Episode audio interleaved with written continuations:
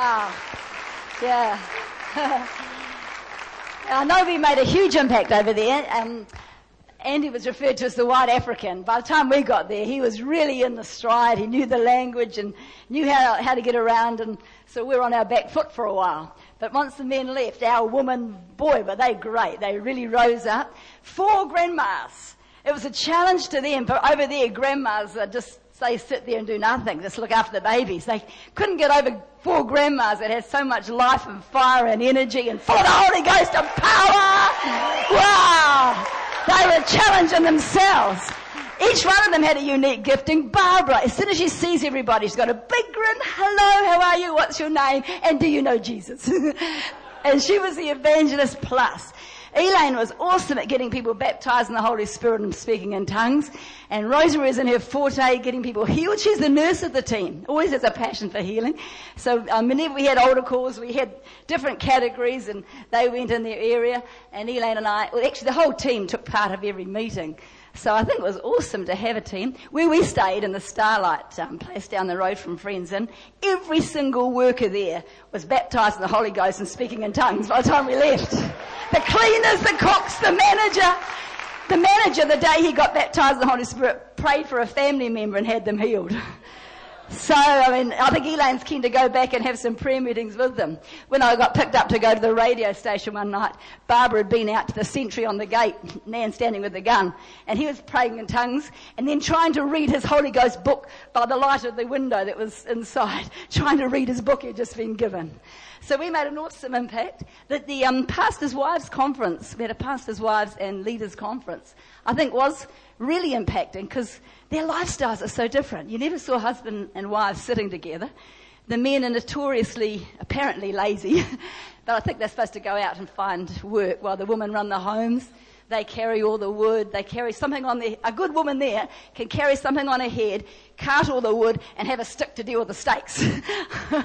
So, and they really are hardworking women. And I think they have a lot of inner bitter roots towards men who have treated them really, really bad. Because everybody there still pays a dowry. I said to John, will you get the dowry for your orphans? He said, I don't believe in the dowry because the men think they own you. And if they've paid for you, you've got to work for them for the rest of your life, you know.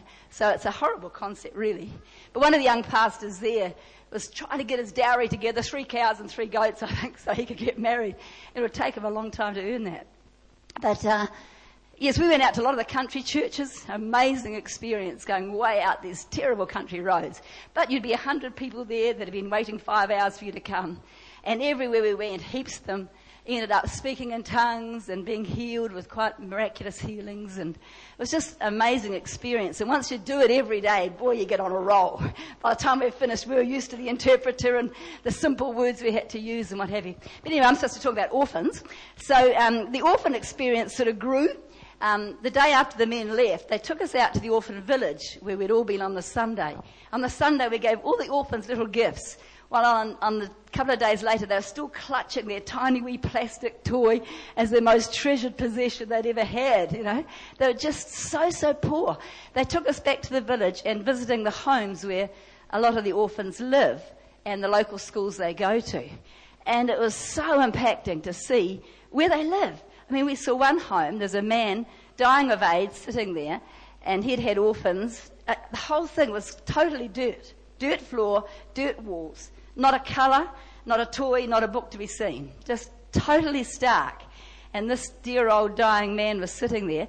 The children just have a mat on the floor and all just line up together and a blanket if they're lucky.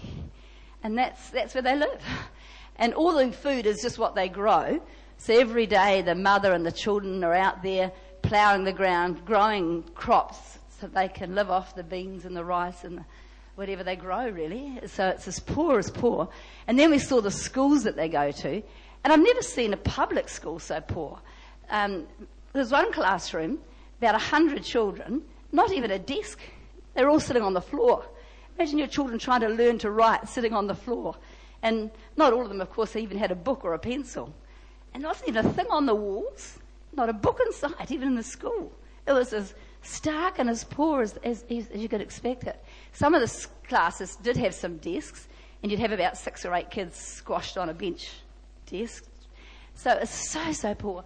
Some of the Christians there had started a, a Christian school to give an opportunity for some secondary school students to actually attend the school, but it's totally chalk and talk, nothing else. A blackboard, a piece of chalk is all you see. They might have a textbook between six or eight people, but I didn't even see any textbooks, no computer, no textbooks, nothing. Just very small classroom, a blackboard and chalk. This is secondary school kids, but at least they were getting some education and very thankful for it. So it was amazing level of poverty, which was hugely impacting to see. And then, of course, you, you go into one of these little huts and there are women dying there. Not a window, nothing, just a tatty mattress, and she was like a skeleton with skin on it, you know, just, just so, so thin. And um, just so dark, and have thought, a terrible way to, to die, just dependent on a grandson to hopefully bring something for her. But as, as we went back, I was really pleased we invested in another night in Kampala so we could visit a couple of orphanages. And the next one we visited on the way back to Kampala was again hugely impacting. There are 100 children under four. Imagine all these little ones. It's the um, orphanage that uh, Jenny and Rod Hickman's friend um, have had a, a, strong investment in from um, America. So it was great to see what difference a, a, a, church in America can make. It's only a small church, but when we visited their friends in America, and this pastor's wife had a garage full of, of stuff she'd got given from Walmart and shops, and twice a year they sent a container over, and she goes with it. So when you pull up to this orphanage. It had beautifully kept gardens. You opened the gate and there were actually toys, push along toys for these little toddlers. And it had such a, a standard would be more like, you know, we're used to. There's the lovely things on the walls. But, you know, to go and see, they had about, I suppose, 20 children under one in a separate area, and they were just kicking and doing what under ones do. And uh, then they had a glory kitchen where they produce all the food, um, four washing machines which are going non-stop. And then we went in and watched them having their tea time. And then the under ones, one to two year olds, must have been 25, 30 little children lined up on not high chairs, they were low chairs. They had a little tray in front. Two big rows of these little black faces. And one of the uh, helpers was trying to feed about three at once. And they just looked so well fed and, and happy little children. But um, if one of them was running around, they'd grab your hand and want to show you their bed. This is my bed. I've got a space in this world that's mine, you know. And it would be a, a bunk, two-tier bunks, probably 25 in a room of beds. But to have their own little space, it was just a bed and a mattress, nothing else. But it was so precious to them to have their own space. And if you pick them up, oh, they melted in. They didn't want you to let them go. They were so hungry for love. But they were loved in that place. And I suppose because they had so many under fours, they could have a good team on two shifts, so they were getting 24 hour care.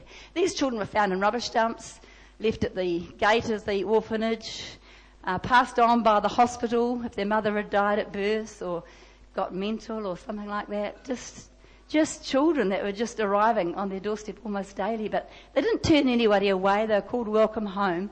Though they'd go through the official police and get them properly um, passed on to them. And then I saw the um, uh, three and four year olds being fed. And again, you had about six at a little wee small bench, and some with spoons and some with hands, but they were happily all being fed and looked after. And certainly a lovely, happy environment in this place. It was um, just lovely to see these kids being loved and in a totally Christian environment and looked after. But to see so many of them all so young, it was, it was huge. But then the final place we went to was what Gary um, Springer, Skinner was talking about when he was here at Firefall last year. And this is a well-developed, established complex which has been running for some time. So, I mean, we're pioneers. We're starting on that bit of land that we saw actually in those slides. It was just a bare bit of land. But I was really thrilled that Pastor John could see what a finished product could look like. I, I could see his mind expanding as we just went from orphanage to orphanage. I don't think he even thought beyond even a poverty level. But even to see the second one that was so well um, replenished with lovely things. But the final one was a tremendous um, finished product. We drove into the grounds, and, and, Gary's got three, I think, at least three of these complexes, villages. The Watoto choir that come comes from the school. They've actually got three choirs that go around, and, and they will be selling things as well as, as raising money. But um, the school was beautiful. It was a Christian school, only about 25 to a classroom, a good theme for each year, and um, just beautifully equipped school. And then they had a medical centre, and then they had a school hall, which is where they have their lunches during the day, recreational activities, and then church on Sundays. So, like this whole village was catering for the needs of, of the whole families, plus about a quarter of the congregation on Sundays are from the the local village. And then we saw um, four rings of nine homes. It was an awesome concept to get a home and then form it in a ring. And then you've got um, nine mothers with eight children in each home. And these mothers are taught parenting skills. They're, they have a cell group every week. They're actually having the cell group when we went there on a Monday morning. They're um, supported by the church. They're prayed for. The youth leader was um, escorting us around, so they've got good role models and men that are working with the mums. And it was just such a, a hugely successful com- uh, combination.